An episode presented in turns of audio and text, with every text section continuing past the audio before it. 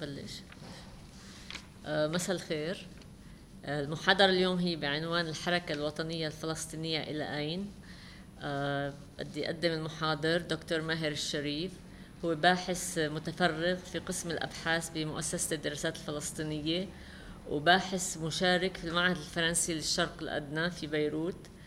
من مؤلفاته تاريخ فلسطين الاقتصادي والاجتماعي صادر سنة 1985 عن دار ابن خلدون والبحث عن كيان دراسة في الفكر السياسي الفلسطيني آه، صادر بقبرص عن مركز الأبحاث والدراسات الاشتراكية في العالم العربي وأيضا كتاب آه، فلسطين في الكتابة التاريخية العربية صدر سنة 2016 عن دار الفارابي. آه، مؤخرا الشهر الماضي بأيلول 2018 صدر له كتاب تاريخ الفلسطينيين وحركتهم الوطنية. آه، صدر مع عصام فر آه، نصار كمؤلف مشارك والكتاب صادر عن مؤسسة الدراسات الفلسطينية. تفضل. شكرا. مساء الخير. عنوان محاضرتي كما قالت الزميلة جانيت الحركة الوطنية الفلسطينية إلى أين؟ سؤال آه، منذ سنوات يحاول المثقفون الفلسطينيون الإجابة عليه لكنه يصطدم بواقع قاسي وصعب. وبالتالي آه، ما سأقدمه اليوم هو محاولة اجتهادات في الإجابة عن هذا السؤال الذي يبدو أن الإجابة عليه على مستوى الواقع لن تكون يسيرة. فالحركة الوطنية الفلسطينية اليوم تقف أمام مفترق طرق تواجه أزمة خانقة ربما لم تواجه مثيلا لها منذ انطلاقتها المتجددة بعد هزيمة حزيران 1967 فعملية أوسلو ليس فقط لم تفضي إلى دولة فلسطينية مستقلة كما توهمت قيادة هذه الحركة وإنما ولدت أشكالا جديدة من الاحتلال وعمقت تبعية الاقتصاد الفلسطيني أكثر فأكثر للاقتصاد الإسرائيلي. أما نهج التفاوض الذي اعتمدته القيادة الفلسطينية فقد تبين أنه عقيم ولم يفضي إلى نتيجة. والأخطر من ذلك أن الاتفاق على استراتيجية نضالية جديدة بديلة يبدو أنه ليس يسيرا. نتيجة عوامل عديدة من أهمها الانقسام الفلسطيني تهميش منظمة التحرير الفلسطينية و ضعف مكانتها التمثيلية على مستوى تجمعات الشعب الفلسطيني.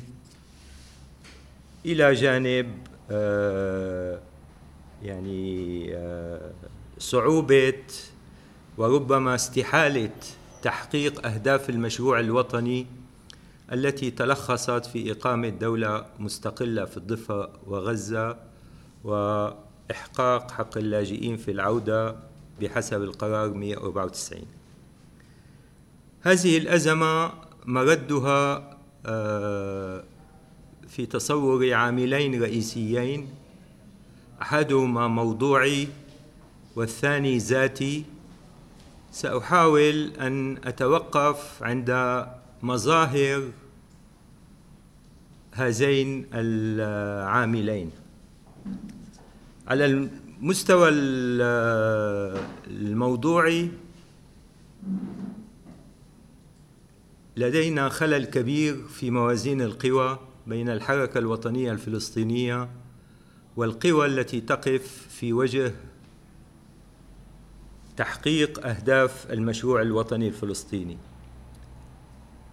فإسرائيل اليوم تنظر إلى الصراع مع الفلسطينيين باعتباره صراعا وجوديا لا حل له كما يعترف أو كما اعترف في جلسات عديدة من جلساته الخاصة رئيس الوزراء الإسرائيلي الحالي آه، بنيامين نتنياهو. كما نعرف منذ آه، مطلع الألفية الجديدة برزت في إسرائيل آه، صهيونية جديدة ذات نزعات قومية دينية. رأت أن هذا الصراع لا يمكن أن ينتهي إلا بفرض الاستسلام الكامل على الشعب الفلسطيني. ومن هنا ظهرت تعابير كي الوعي الفلسطيني تعابير عقيدة الضاحية وممارستها على الشعب الفلسطيني كما مورست خلال العدوان الإسرائيلي على لبنان وجنوبه وضاحيته الجنوبية. إلى جانب ما أطلق عليه اليوم بعض الباحثين الغربيين مفهوم السوسيوسيد أو الإبادة المجتمعية. بمعنى أن هذه الصهيونية الجديدة لم تعد تكتفي بإنهاء طموحات الشعب الفلسطيني إلى التحرر الوطني وإنما باتت مستعدة إلى إبادته على الصعيد المجتمعي. كما تبين ذلك في الحروب الأربع التي خاضتها إسرائيل منذ بداية الألفية الجديدة. حرب السور الواقي ضد الضفة الغربية في سنة 2002 ثم الحروب المتسلسلة اعتبارا من نهاية 2008 وحتى صيف 2014 على قطاع غزة والتي آه، كانت الحرب الأخيرة آه، من أقصاها وأكبر تجلي لهذا التوجه آه، للإبادة المجتمعية للشعب الفلسطيني. من ناحية أخرى الولايات المتحدة الأمريكية التي حاولت وارتضت القيادة الفلسطينية أن تلعب دورا نزيه دور الوسيط في المفاوضات تبين اليوم مع إدارة آه، ترامب أنها انتقلت من نهج إدارة الأزمة حتى لا يكون لها تداعيات خطيرة بمعنى ضبطة وهذا ما جرى خلال ال يعني ال الولايات المختلفة لجورج بوش الابن. إن كان فيما سمي بخطة الطريق أو في آه، مؤتمر أنابوليس أو حتى فيما بعد في عهد أوباما. انتقلت من هذا النهج نهج إدارة الأزمة إلى نهج تصفية أهم مكونات القضية الفلسطينية والمشروع الوطني الفلسطيني قضية القدس قضية اللاجئين من خلال هجومها على الأونروا ومحاولتها لإعادة تعريف اللاجئ الفلسطيني. ووقف ميزانية مساهمتها في ميزانية الأونروا وأيضا فيما يتعلق بالدولة الفلسطينية المستقلة. فمنذ سنة 2016 لم نعد نقرأ في بيانات الحزب الجمهوري الرسمية تعبير المناطق الفلسطينية المحتلة. بمعنى آخر أن النهج الذي تمارسه اليوم إدارة ترامب قائم على أساس إنكار وجود الاحتلال أصلا للأراضي الفلسطينية المحتلة وفي آخر آه، تقرير أصدرته وزارة الخارجية الأمريكية حول حقوق الإنسان لم تذكر المناطق الفلسطينية باعتبارها مناطق فلسطينية محتلة. المظهر الثالث لهذه الأزمة على الصعيد الموضوعي هو تراجع الانشغال العربي بالقضية الفلسطينية. كما هو معروف بعد أن انشغل العرب بالأحداث التي شهدناها والحراكات الشعبية التي انطلقت منذ نهاية 2010 آه، لم يعد الهم العربي مركزا على الملف الفلسطيني وغابت القضية الفلسطينية من اهتمامات آه، الساسة والحكام العرب. بل أكثر من ذلك ونتيجة تصاعد النفوذ الإيراني في المنطقة لم تعد إسرائيل محل إجماع على أنها العدو القومي الرئيسي للشعوب العربية. وإنما استبدلت في نظر عدد من الأنظمة العربية بعدو آخر وباتت هذه الأنظمة مستعدة حتى للتحالف ضمنا وأحيانا كثيرة علنا مع إسرائيل في مواجهة آه، هذا الخطر الإيراني. الأكثر من ذلك أن بعض هذه الأنظمة بات يتجرأ على القيادة الفلسطينية علنا ويضغط عليها لتمرير آه، المشروع الأمريكي المسمى بصفقة القرن. وحتى يتدخل بشكل آه، ظاهر في عملية الاستخلاف الفلسطيني من خلال تحضير آه، بدائل طيعة في سياساته في حال يعني يعني غاب الرئيس الفلسطيني آه، محمود عباس في حالة غياب الرئيس الفلسطيني محمود عباس. هذه أهم آه، مظاهر الأزمة اليوم على المستوى الموضوعي التي تعبر عن الخلل في موازين القوى والتي يعني لغير صالح الحركة الوطنية الفلسطينية إلى حد كبير آه، لم نشهد آه، مثيلا له خلال العقود الماضية التي مرت بعد انطلاقتها في حزيران 1967 هذا العامل الموضوعي يترافق مع عامل ذاتي يتمثل في ضعف الحركة الوطنية الفلسطينية نفسها. وأهم مظاهر هذا الضعف هو الانقسام الفلسطيني. سأتحدث قليلا عن هذا الانقسام إذا سمحتم. هذا الانقسام كما هو معروف آه، برأيي آه، يعني خلفياته تعود إلى القرار الذي اتخذته حركة حماس بالمشاركة في انتخابات المجلس التشريعي آه، الفلسطيني في كانون الثاني 2006 حركة حماس رفضت في كانون الثاني 1996 المشاركة في انتخابات المجلس التشريعي تحت ذريعة أن هذه الانتخابات تجري تحت سقف أوسلو تستثني آه، خمسة ملايين لاجئ فلسطيني وستخلق بنية آه، خاضعة آه، للاحتلال.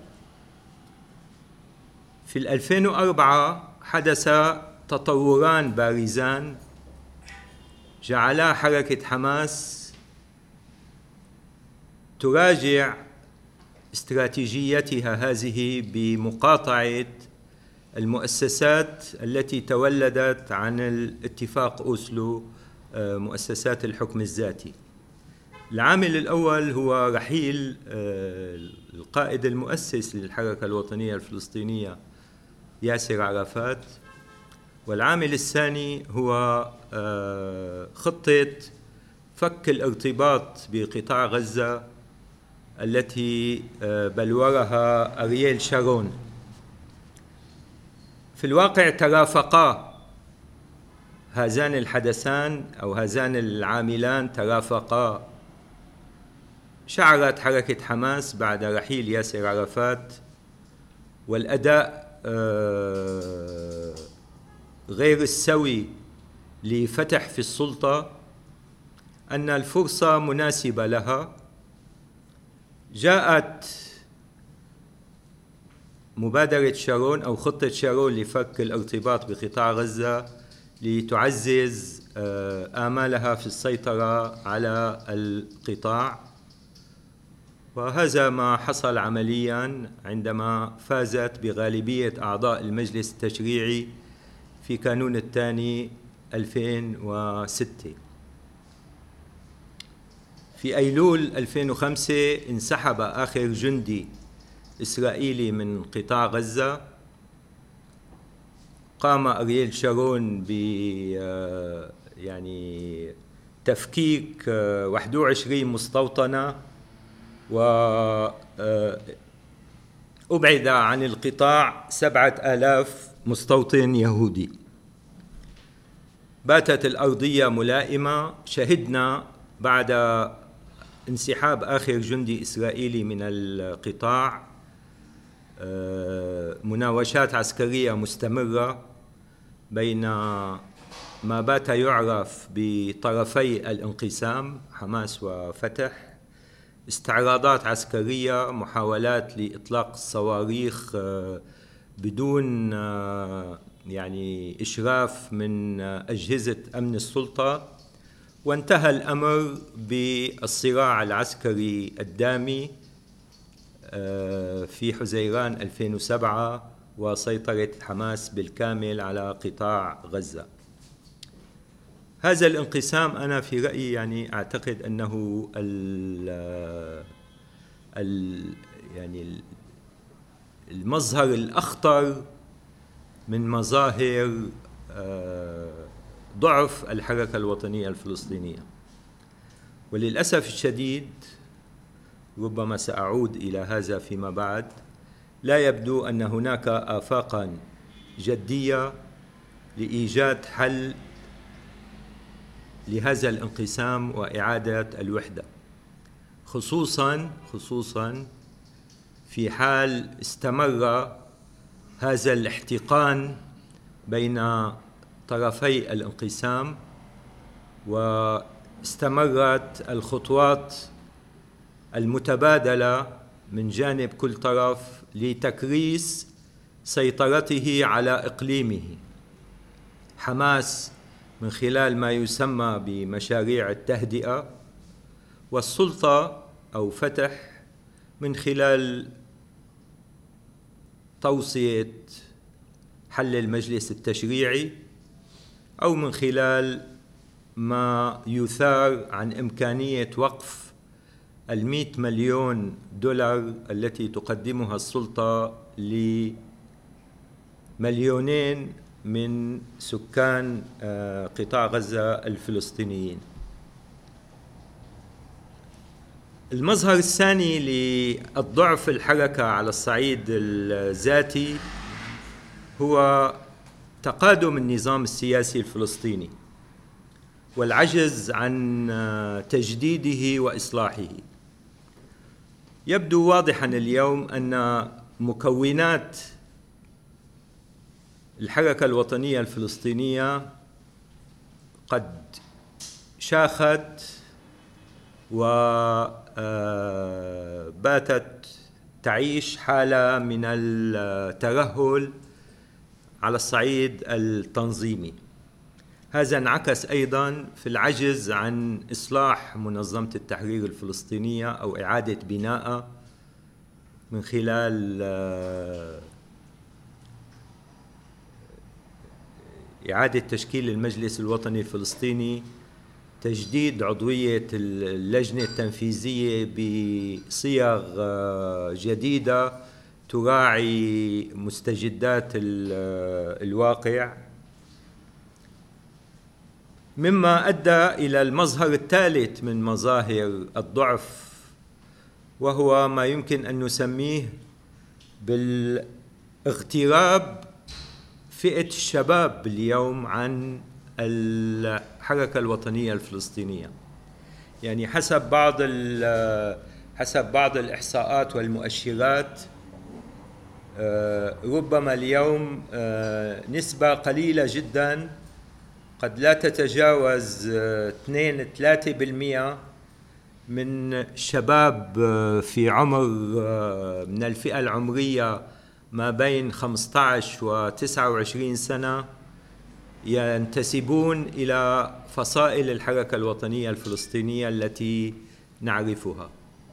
إذا هناك حالة اغتراب آه، سياسي خطيرة في صفوف آه، فئة الشباب.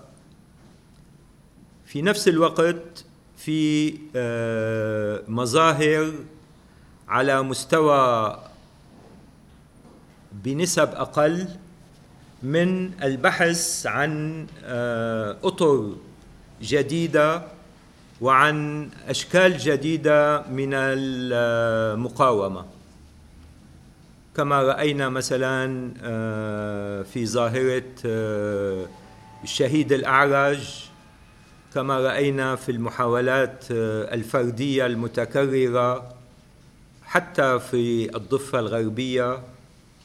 شباب يمتشقون سلاحا آه، غشاش كارلو غوستاف آه، الذي من السهل آه، تصنيعه محليا ويقومون بعمليات عسكرية فردية بدون أن تكون لهم أي ارتباطات تنظيمية بفصائل الحركة الوطنية الفلسطينية. طبعا هذه هذا هذا المظهر يبدو لي أنه من أخطر مظاهر الضعف التي آه، تعيشها الحركة الوطنية الفلسطينية اليوم. أمام آه، هذا الواقع إن كان في جانبه الموضوعي أو الذاتي يمكن أن نتساءل ما هو آه، مستقبل الحركة الوطنية الفلسطينية اليوم؟ ما هو آه، مستقبل مشروعة؟ هل هناك إمكانية لتوليد آه، استراتيجية كفاحية جديدة تراعي كل ما ذكرته من معطيات؟ هذا سيكون موضوع أو يعني الشق الثاني من آه، محاضرتي. قلت في البداية أنه طرحت اجتهادات آه، عديدة للإجابة عن سؤال آه، الحركة الوطنية الفلسطينية إلى أين؟ بعض هذه الاجتهادات يطرح أنه لا بد من العودة إلى المربع الأول واعتبار أن صراعنا مع الصهيونية لا زال صراعا ضد استعمار استيطاني كولونيالي والبحث عن آه، صيغ استحضار آه، تجربة جنوب أفريقيا من خلال الدعوة إلى إقامة آه، دولة جميع مواطنيها. أو حتى هناك اجتهادات تذهب إلى أن الحركة الوطنية الفلسطينية بصيغتها الحالية قد آه، آه، يعني أنهت مهامها التاريخية ولم يعد هناك أمل في آه، نفخ روح جديدة فيها وبالتالي لابد من بناء حركة وطنية جديدة واستعادة الهدف الاستراتيجي الأصلي للفلسطينيين المتمثل في إقامة آه، الدولة الفلسطينية أو الدولة الواحدة على أرض فلسطين الانتدابية التي يمكن أن تتخذ شكل دولة ثنائية القومية أو دولة لكل مواطنيها. أنا طبعا بما أنه طرحت هذا السؤال سأقدم اجتهاداتي الخاصة أيضا وأنطلق من حقيقتين. الحقيقة الأولى هي أن الواقع الفلسطيني اليوم يظلله آه، كما أرى يعني شعور بتشاؤم عميق. وبالتالي آه، يعني يجب أن ننطلق من آه، هذا التشاؤم. الحقيقة الثانية هي أننا لا نمتلك اليوم كفلسطينيين. لا على المدى لا على المدى الآني ولا على المدى المنظور أو القريب. شريكا نصنع معه السلام أو نتوصل معه إلى حل يمكن أن يحقق متطلبات ما نسميه بالعدل الممكن لأن العدل المطلق غير وارد اليوم ولا على المدى المتوسط ربما. في هذا الإطار أعتقد أن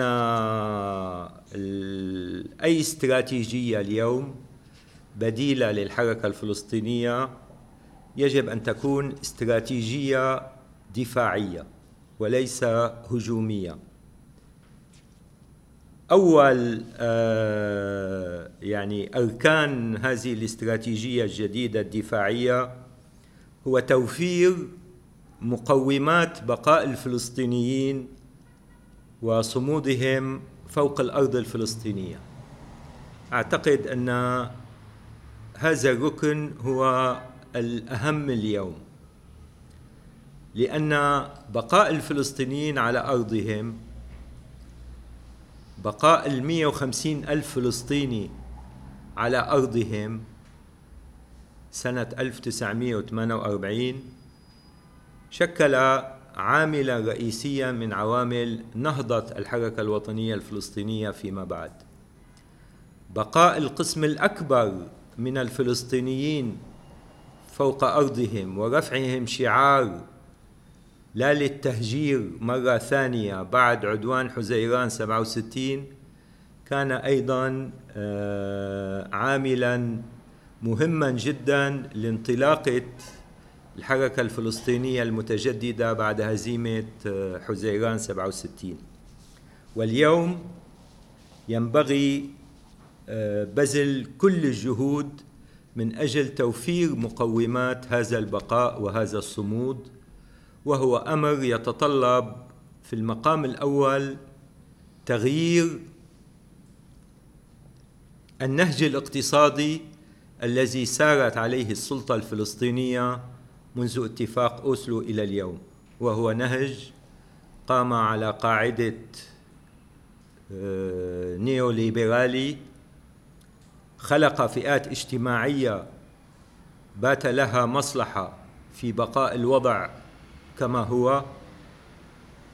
وهنا أستشهد بكتاب كتبه آه، مراسل كان لصحيفة لوموند في المناطق المحتلة. كتاب فرنسي ترجم إلى العربية أخيرا آه، آه، بارت آه، عن مدينة رام الله والواقع الذي تعيشه هذه الفئات التي أصبحت متماهية تماما مع بقاء الاحتلال ومع يعني هذا النهج النيوليبرالي. لابد من العودة من جديد إلى اقتصاد الصمود من خلال آه، التركيز على القطاعات الإنتاجية. اليوم آه، المنظمات الأهلية منظمات آه، ما يسمى بحقوق الإنسان وتمكين المرأة وإلى آخره تمتلك ميزانيات أكثر من الدعم الذي يقدم للقطاع الزراعي الفلسطيني مثلا أو للقطاع الصناعي الفلسطيني.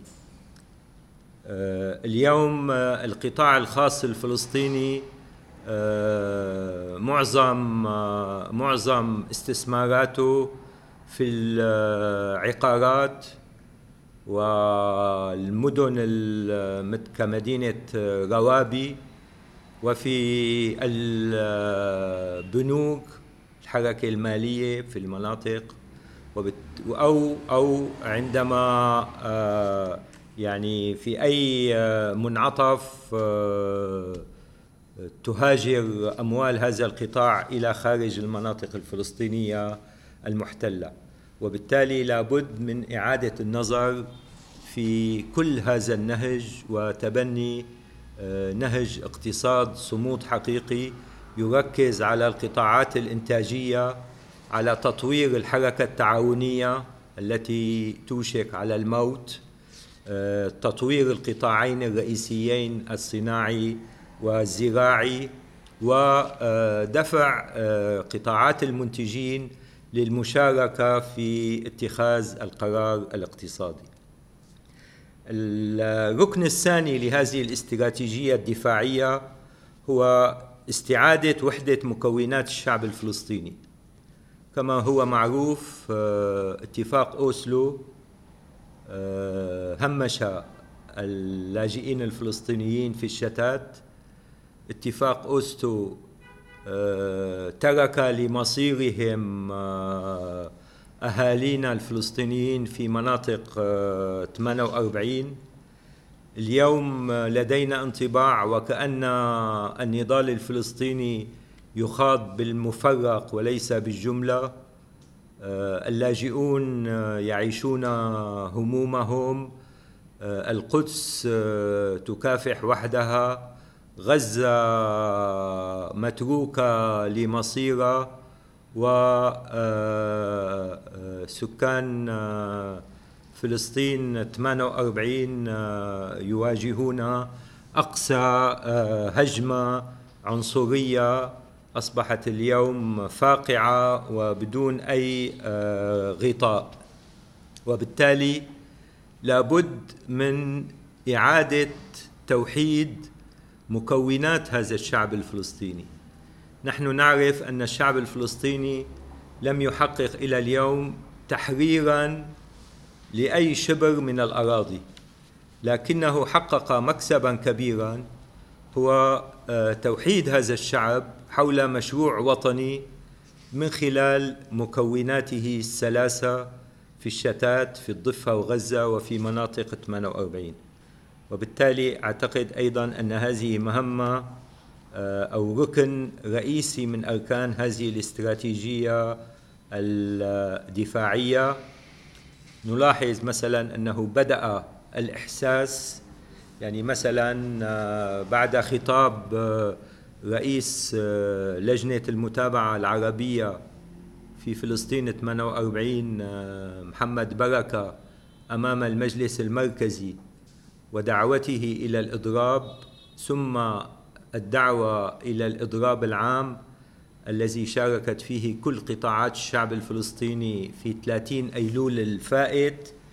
هذا مظهر صحيح يعني ربما لا زال جنينيا ولكنه يدل على أنه من الممكن حتى توحيد الشعب الفلسطيني في نضالات ليظهر كشعب موحد يلتف حول مشروع وطني فلسطيني واحد. أيضا ممكن التفكير بأطر على الصعيد التنظيمي يعني مثلا ممكن كان آه، مطروح في مرحلة من المراحل فكرة آه، مجلس فلسطيني استشاري يضم ممثلين عن كل تجمعات الشعب الفلسطيني في مواقع آه، وجوده.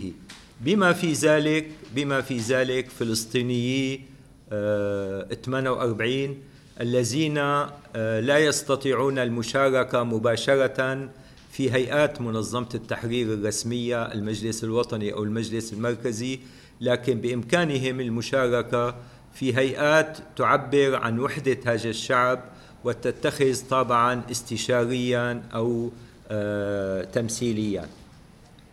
الركن الثالث هو آه، نفخ روح جديدة في منظمة التحرير الفلسطينية.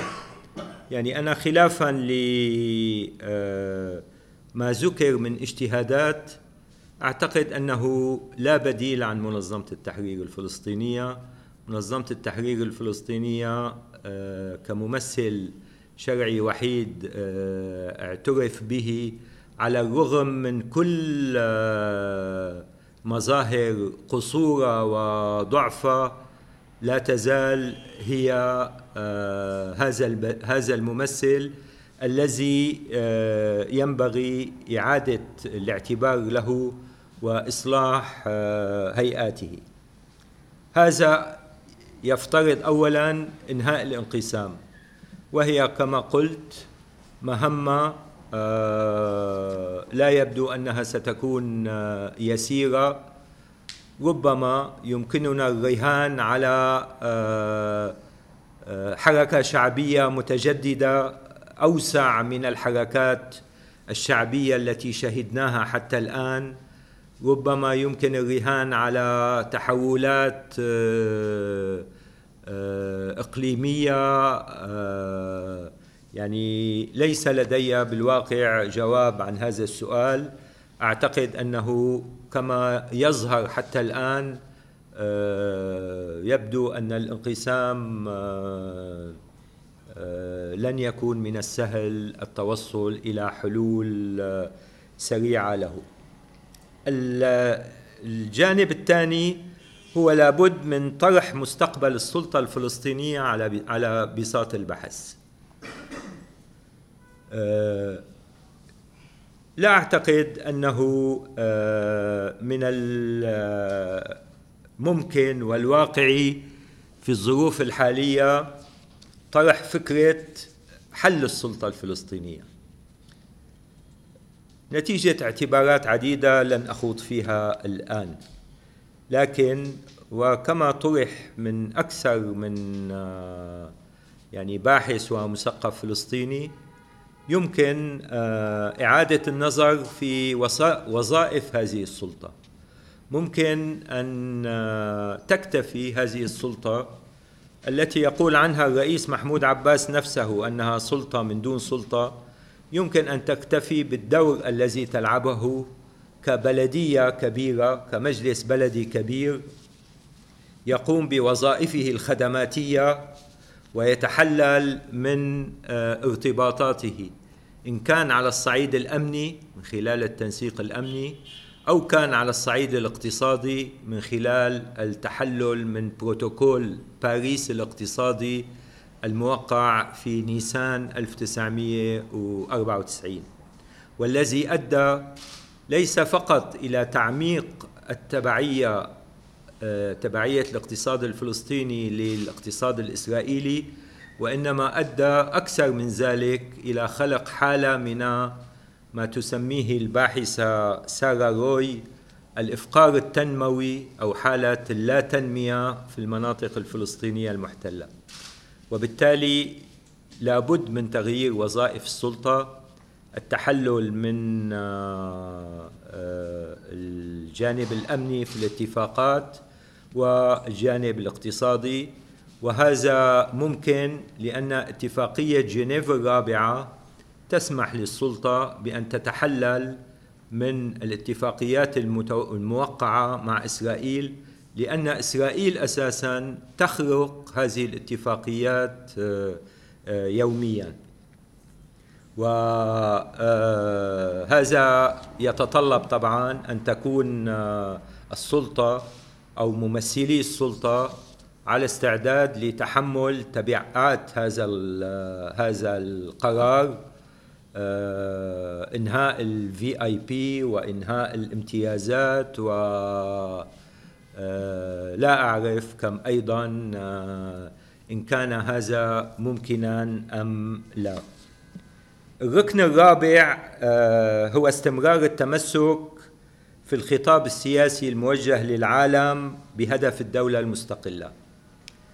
كما هو معروف اليوم إسرائيل خلقت حقائق على الأرض تجعل هناك استحالة لإقامة دولة فلسطينية مستقلة متواصلة جغرافيا وذات سيادة في الحدود الدنيا.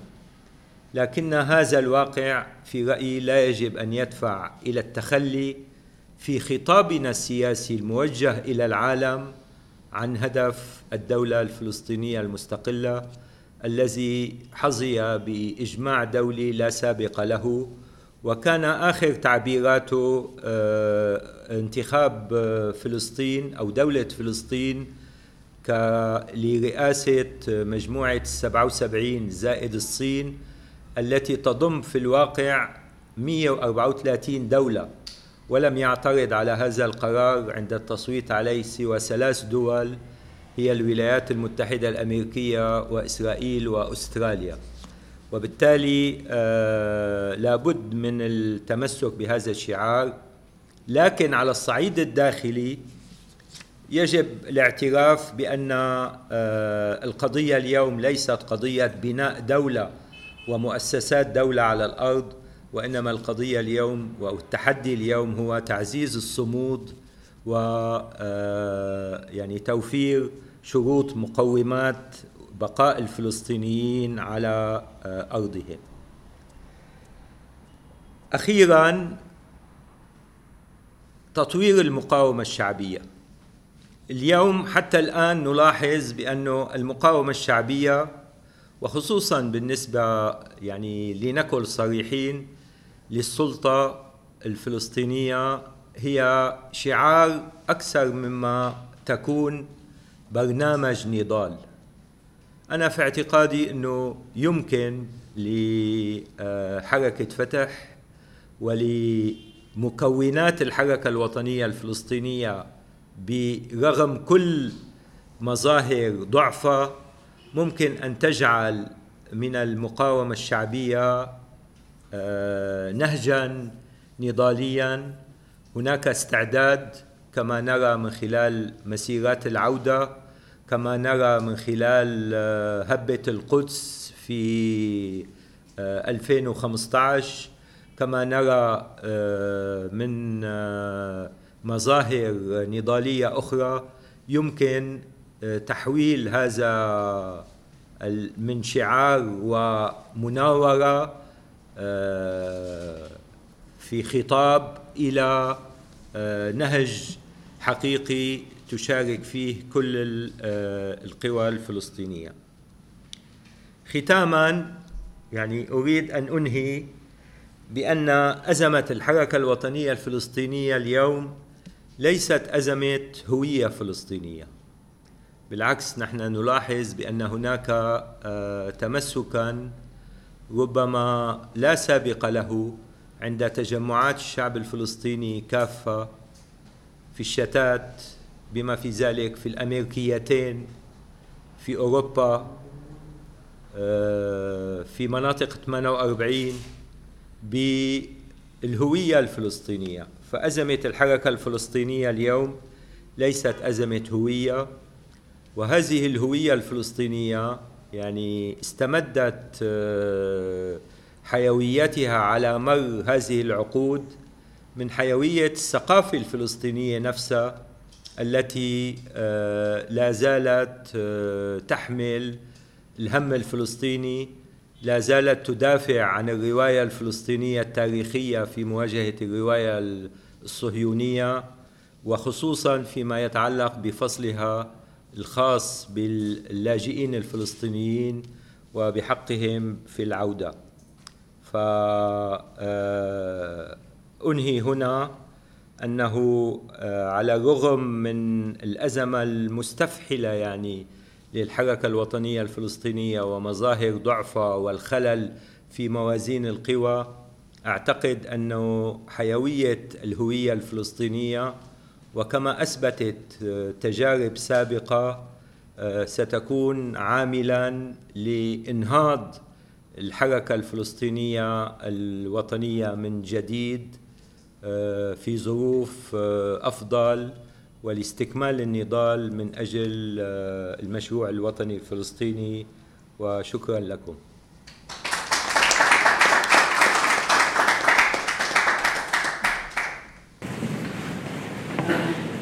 نفتح المجال للأسئلة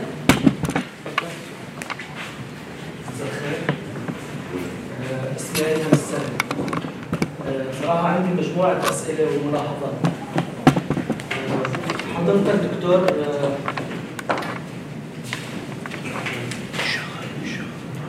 ما بيشتغل مش عم يشتغل بدك تعلي صوتك لو إيه، مشان التسجيل. دكتور عندي أول سؤال بخصوص آه، العمل النضالي الفلسطيني المقاومة. في في غزة مثلا اليوم آه، في آه، عمل عسكري مقاوم يتبع للتنظيم منظم بالمعنى.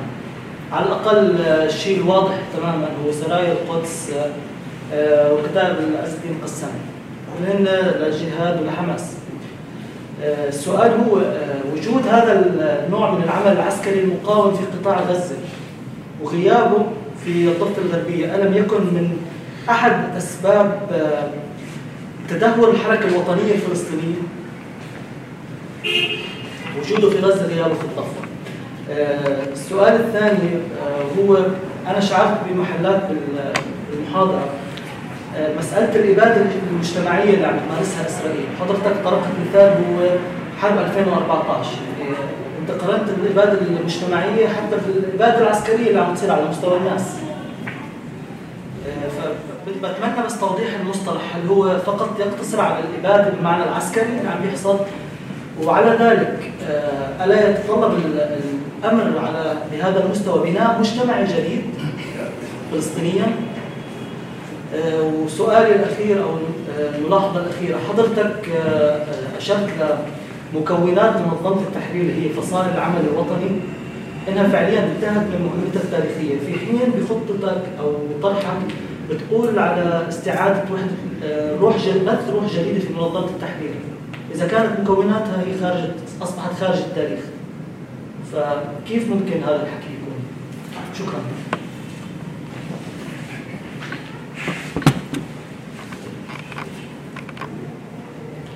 بالنسبة للسؤال الأول يعني. بدك تاخذ. الأسئلة كلها دكتور.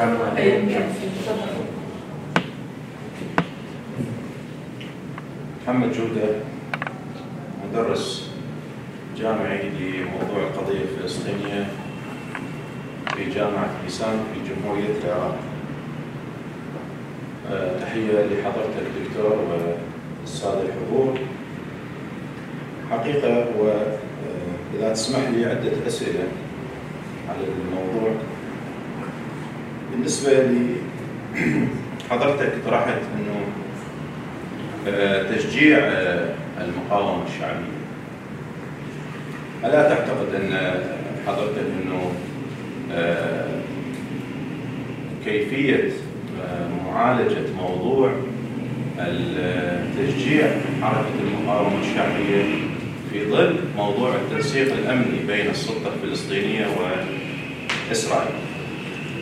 السؤال الثاني آه، ما هو أثر موضوع الاستيطان بشكل عام في الأراضي الفلسطينية المحتلة في آه، الضفة وشرقي القدس؟ هذا الموضوع بالذات ما هو أثره على آه، إضعاف الحركة الوطنية الفلسطينية؟ آه، دكتور آه، ألا تعتقد أن الحركة الفلسطينية الوطنية الفلسطينية التي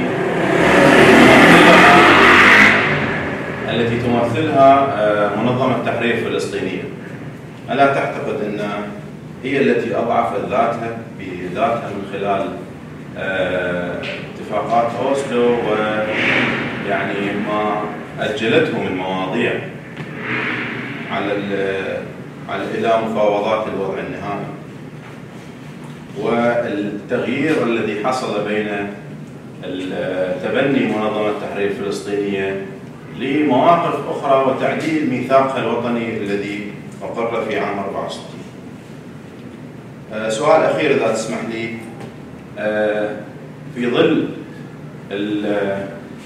تطور القانون الدولي المعاصر نجد أنه المقاومة المسلحة هي مقاومه مقاومة مسلحة للاحتلال طبعا هي مقاومة مشروعة فيما إذا التزمت بقواعد القانون الدولي للنزاعات المسلحة. آه، حضرتك ألا تعتقد أنه آه، أنه آه، ممكن أنه العودة إلى المقاومة المسلحة يؤدي إلى قوة الحركة أو اعطاء دافع للحركة الوطنية الفلسطينية لا سيما في ظل إنه هذا الخلط بين موضوع الأرهاب وبين المقاومة المشروع وشكرا جزيلا. مينا سيداوي عندي سؤال عن المخيمات الفلسطينية بالشتات. إحنا عم نلاحظ أصلا هلأ اندثار هاي المخيمات شوي شوي. وبالتالي في أصلا تغيير للاجئين في حالة من الجهل كثير كبيره عم تسود بكافه فسؤالي هو قديش دور المثقف هون داخل المخيم بيلعب دور؟ وقديش شو شو كيف ممكن يتواصل المخيم مع الداخل وكيف يعني آه، إنشاء وعي آه، فكري ووعي مقاوم داخل المخيم انت عارف أصلا ظروفه ووضعه وحالته الاجتماعية آه، يعني في بكفيه فشلون هو بده يقاوم بعد. هذا أول سؤال. في عندي سؤال ثاني آه هو هل نحتاج من جديد إلى ثورة فكرية على ما حدث؟ يعني على على الحالة اللي عشناها قبل عن ثورتنا اللي عشناها قبل وعلى الأفكار اللي آمنا فيها؟ هل نحتاج لمعاني جديدة وأفكار وفكر فكر جديد ينشئ لمقاومة مسلحة وهل فعلا المقاومة المسلحة هي فعلا بتقدر بهذا الوقت بهذا العصر اللي عم نحكي بالإرهاب وبنحكي بمعاني جديدة خلقها، هل نحن قادرين فعلا إنه نقاوم بالسلاح؟ واصلا من وين عم نجيب السلاح؟ يعني أصلا بس نجيبه من مكان عم نكون مرهونين لهذا المكان عم نجيبه منه. ف وكيف فينا كمان نربط هاي الحالة باللاجئين وبالمخيمات وبفكرة إحساسهم إنه هاي المخيمات رح تغيب رح تبطل موجودة، شوي شوي كل مخيم عم يسقط يعني موت عن الحلو البارد قريبا قبل من الخيارات فشكرا لك. الجيب حاول يعني بالنسبة للسؤال الأول أستاذ أيهم يعني اليوم آه، العمل العسكري في قطاع غزة آه، واضح أنه تحول إلى استراتيجية دفاعية. يعني بمعنى آه، لم تعد آه، المقاومة المسلحة في القطاع تستند إلى استراتيجية هجومية وإنما إلى استراتيجية دفاعية. وأكثر من ذلك اليوم من خلال مسيرات العودة التي انطلقت منذ 30 آذار الماضي آه، صارت آه، حماس آه، تؤكد يعني تفضيلها لخيار المقاومة الشعبية غير المسلحة. أنا لا أعتقد أن غياب المقاومة المسلحة في الضفة الغربية هو أحد أسباب المأزق الذي تواجهه الحركة الفلسطينية وإنما هو آه، غياب آه، يعني آه، إرادة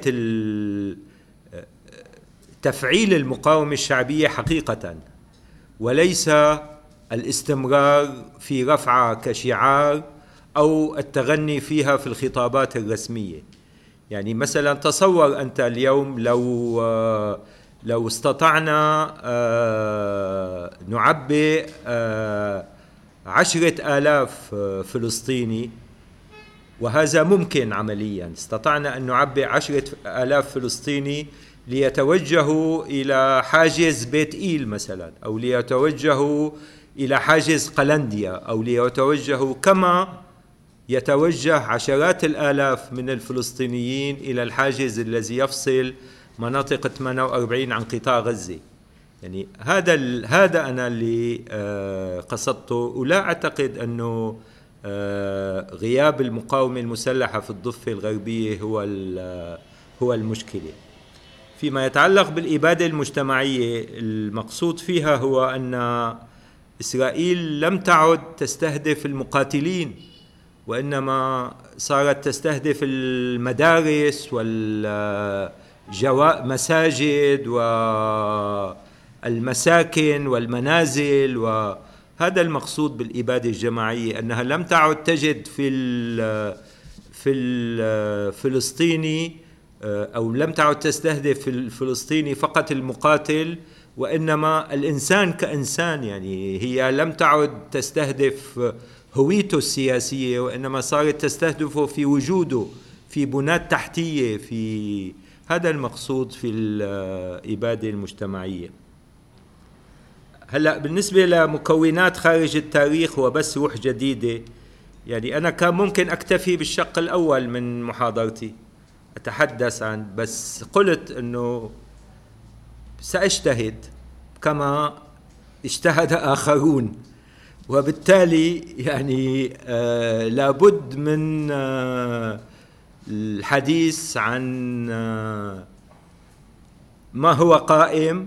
لأنه لا أعتقد لا أعتقد أن الجديد لا أعتقد أن الجديد سيولد ولادة قيصرية آه، من لا شيء.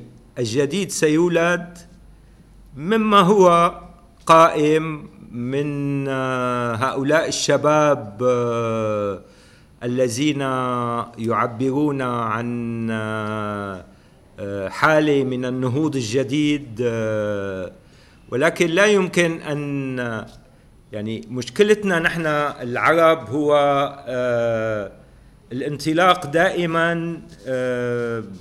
من البدايات يعني انكار إهالة التراب عن كل ما سبق والانطلاق من جديد دائما وكأننا فلا أعتقد يعني وجرت محاولات عديدة لجان وحركات شبابية ولم تستطع أن أن يعني تخلق بديلا حقيقيا لما هو قائم. وبالتالي لابد يعني من الاستناد إلى ما هو قائم آه، تجاوز الثغرات البنى نفخ ما كما قلت روح جديدة يعني بالاستناد إلى هذا الوعي الشبابي المتجدد.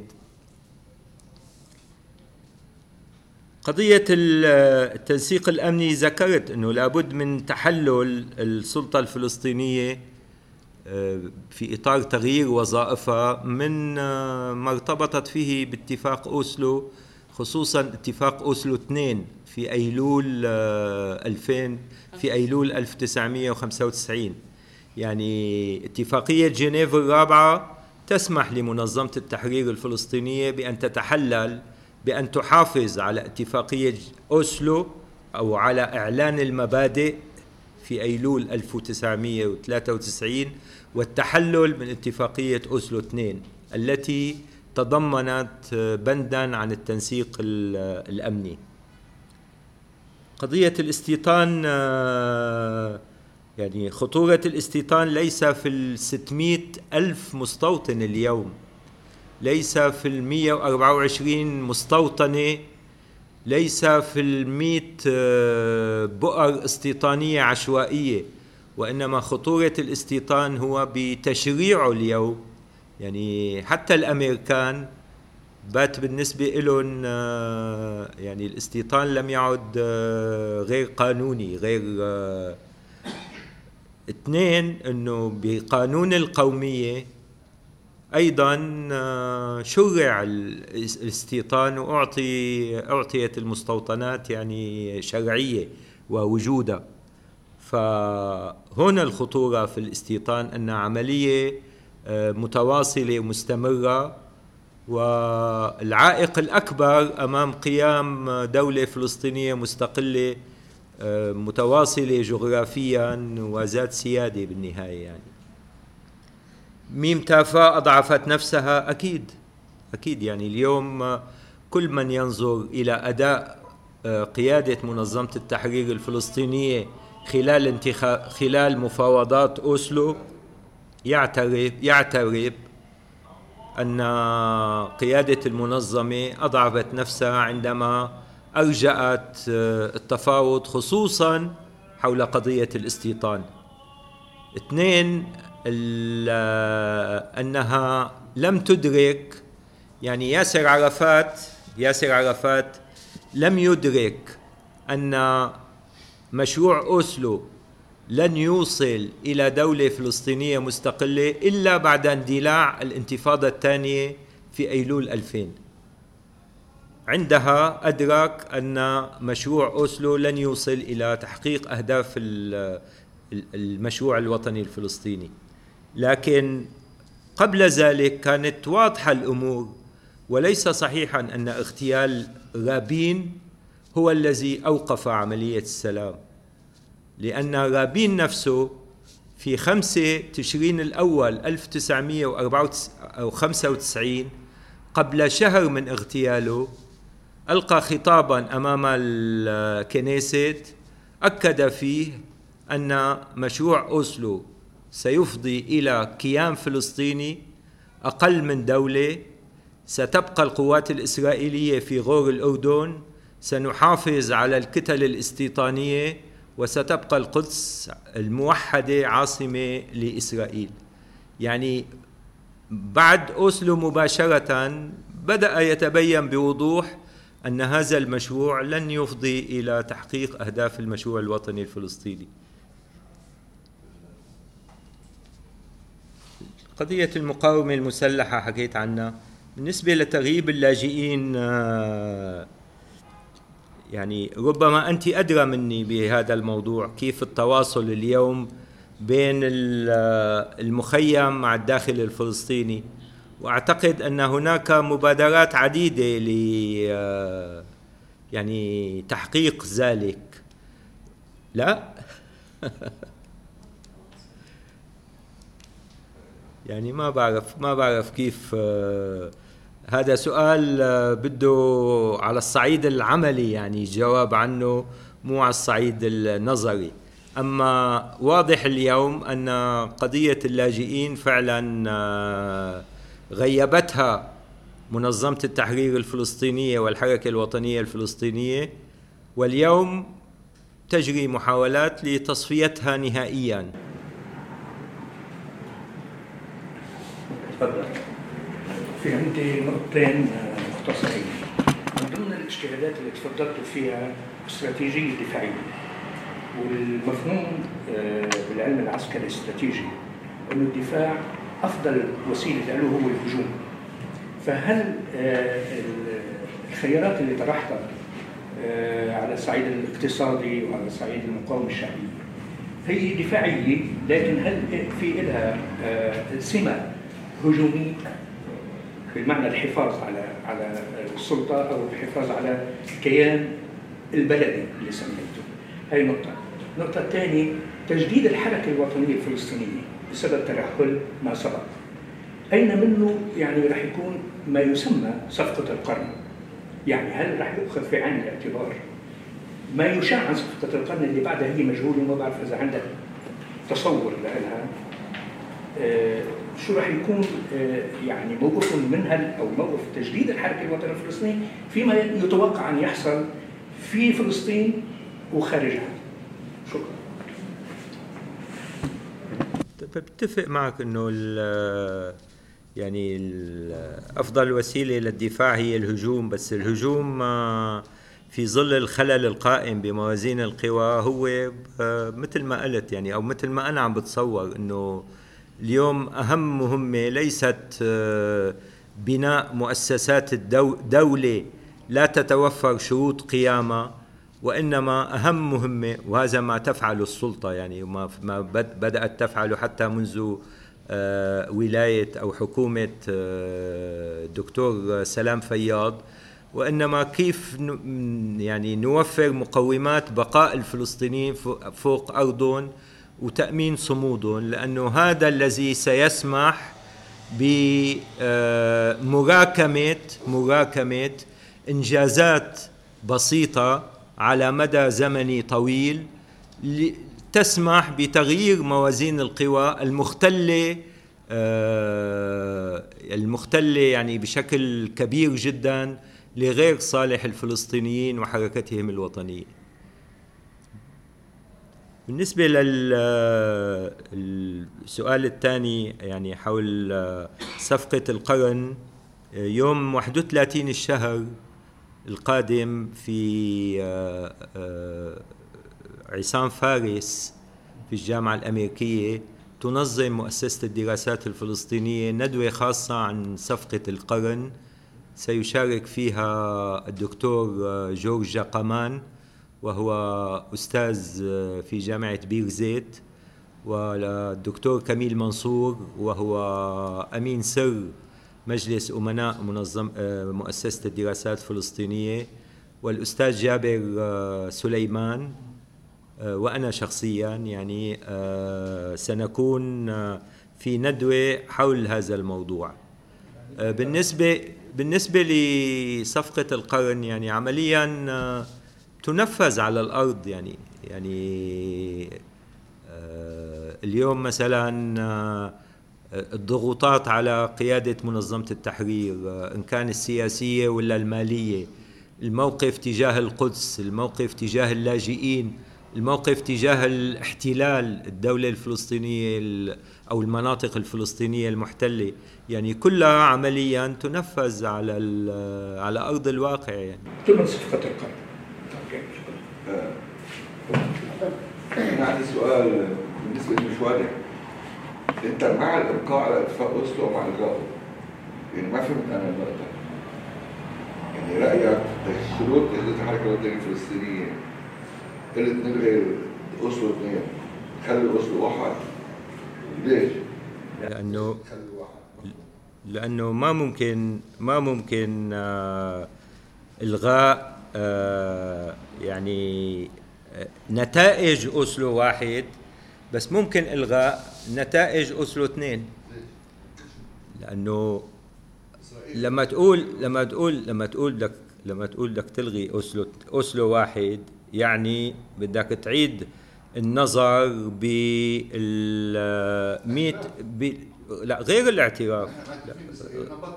غير غير معترفين فينا مش معترفين بوجودنا. مقررين نحن إن انت بدون مجتمعيا نعترف فيهم ليه؟ بلاش إنه ليش؟ ليش الموضوع الانسحاب اتفاق اوسلو مش على الطاولة؟ بورقتك مش بالعام. بالعام هو على الطاولة لأنه في خلاف على المسألة. لأنه آه، يبدو لي يبدو لي يعني هي قضية تحتاج ربما إلى بحث قانوني بس يبدو لي إنه من الصعب جدا بعد الحقائق اللي تكرست من اتفاق أوسلو وال يعني على الأرض من الصعب جدا إلغاء إعلان اتفاق أوسلو بينما ممكن آه، اتفاقية جنيف الثانية تسمح بإلغاء آه، اتفاقية أوسلو 2 يعني مثلا مثلا ممكن آه، إنهاء السلطة. كيف؟ أنا قلت تغيير وظائفها اتفاق أوسلو ينص على وجود سلطة فلسطينية. اتفاق أوسلو واحد سمح ل آه، سمح بدخول مئة ألف عائد مع عائلاتهم. اتفاق أوسلو آه، أنهى آه، يعني أو أدخل منظمة التحرير إلى الساحة الدولية بشكل واسع جدا.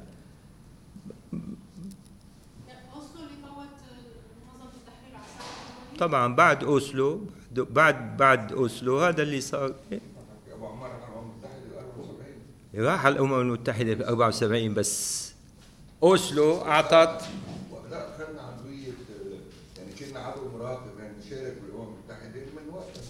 يعني أنا أنا بعتقد إنه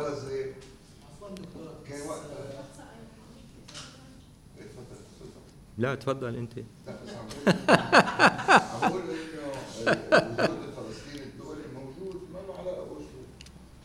عامل أنا قلت عامل أما وجود السلطة وجود آه، لما بدك تقول حتى لما بدك تقول بلدية كبيرة تحويل السلطة تحويل السلطة لبلدية خدماتية كبيرة. ما هي من أوسلو ولدت هالبلدية الخدماتية الكبيرة؟ يعني لما بدك تلغي السلطة في حل في حل إنه والله تسلم إنه تسلم كل مفاتيح كل مفاتيح الواقع القائم للاحتلال. هذا ممكن؟ كيف؟ أنا ما عندي جواب عن السؤال. أنا بعرف إنه يعني جوابي عن السؤال إنه ممكن تغيير وظائف السلطة بدون حلها وبالتالي لما بدك تحل لما بدك تحل السلطة يعني تنكرت لأوسلو واحد. أما ممكن تغير وظائفها بالتنكر لأوسلو اثنين.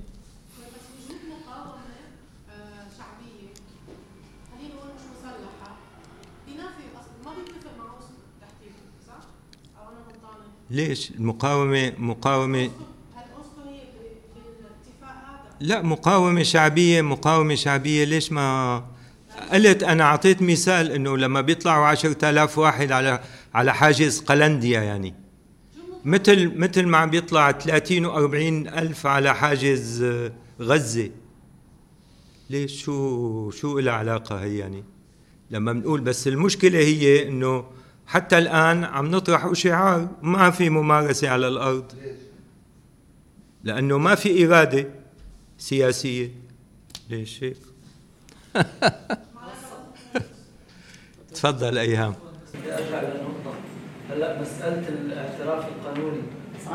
يوم إعلان دولة فلسطين طرح أصلا إشكال القانون التالي وهو اللي حضرتك طرحته أصلا تغيير اللاجئين قانونا صاروا مغيرين باعتبار إنه منظمة التحرير الممثل الشرعي الوحيد للشعب الفلسطيني أينما وجد أصبحت مختصرة بالسلطة الفلسطينية التي تمثل الفلسطينيين بالضفة الغربية وقطاع غزة، بالتالي حملت جواز السلطة صاحب الرقم الوطني.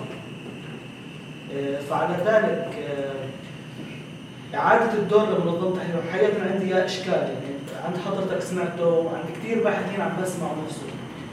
آه، إعادة إحياء دور منظمة التحرير في حين وجود أوسلو حسن البطل الكاتب المعروف في رام الله واللي هو رجل السلطة وابن فتح تاريخيا يقول بأحد آه، مواده بيوميته اللي بيكتبها بالأيام أنه بشبه التالي أن منظمة التحرير هي السيدة العجوز التي تتكئ على السلطة التي سماها بالعصا طب كيف ممكن يعاد الاعتبار للاجئين بالتالي للبناء الاجتماعي وإعادة تكوين المجتمع الفلسطيني؟ في حين السلطة القائمة الممثلة دوليا للشعب الفلسطيني هي تمثل جزء من الشعب الفلسطيني ولا تمثل كل الشعب الفلسطيني؟ ومعذرة آه، هذا ما شفته باجتهاد حضرتك المتعلق بولادة استراتيجية دفاعية. فأنا بشعر إنه كفلسطيني على الأقل هلأ كحدا آه، يعمل بالشان الفلسطيني إنه هذا الأمر فعلا بحاجة لتوضيح واجتهاد بحث كثير كبير على أكثر من مستوى اجتماعي وسياسي وقانوني. ف... موضوع الاستراتيجية الدفاعية؟ لا النقطة اللي حكيتها منظمة هي منظمة وسلطة، سلطة تمثل جزء والمنظمة اللي موجودة اللي يجب أن يعاد الاعتبار إليها ولكن الشعب الفلسطيني ممثل حاليا بالسلطة اللي تمثل جزء من الشعب الفلسطيني، باقي الشعب مش ممثل. بس هذا لا بس هذا اللي صار هذا هذا الخطأ اللي صار. هذا الخطأ هذا اللي اللي بيصحح لا اللي بيصحح إنه اعتبار إنه السلطة أخذت ولايتها من المنظمة أساسا. وإنه المنظمة لازم تبقى وأنا طرحت طرحت أفكار مثلا مثل فكرة خلينا نقول كونغرس فلسطيني مجلس تمثيلي فلسطيني يضم ممثلين عن كل تجمعات الشعب الفلسطيني بما في بمناطق 48 بما في بكل مناطق اللجوء الفلسطيني. وكله صفة استشارية رديفة رديف لهيئات منظمة التحرير هاللي قطاعات الشعب الفلسطيني في مناطق 48 ما ممكن تشارك فيها لاعتبارات خاصة بمواطنيتها بدولة إسرائيل. ف فكرة إعادة الاعتبار للمنظمة هي لأنه السلطة همشت المنظمة. بينما الواقع الواقع كان يجب أن يكون أن المنظمة هي هي هي اليوم في محاولة يعني شوف مثلا التكتيك اللي بيصير إنه اليوم في محاولة لحل المجلس التشريعي وإعطاء صلاحياته إعطاء صلاحياته للمجلس المركزي. يعني وكأنه وكأنه في محاولة لإعادة الاعتبار لمنظمة التحرير الفلسطينية. بس هذا هذا المحاولة نتيجتها رح تكون تكريس الانقسام الحاصل بين الضفة وغزة بين حماس وفتح وجعل استعادة الوحدة مستحيلة.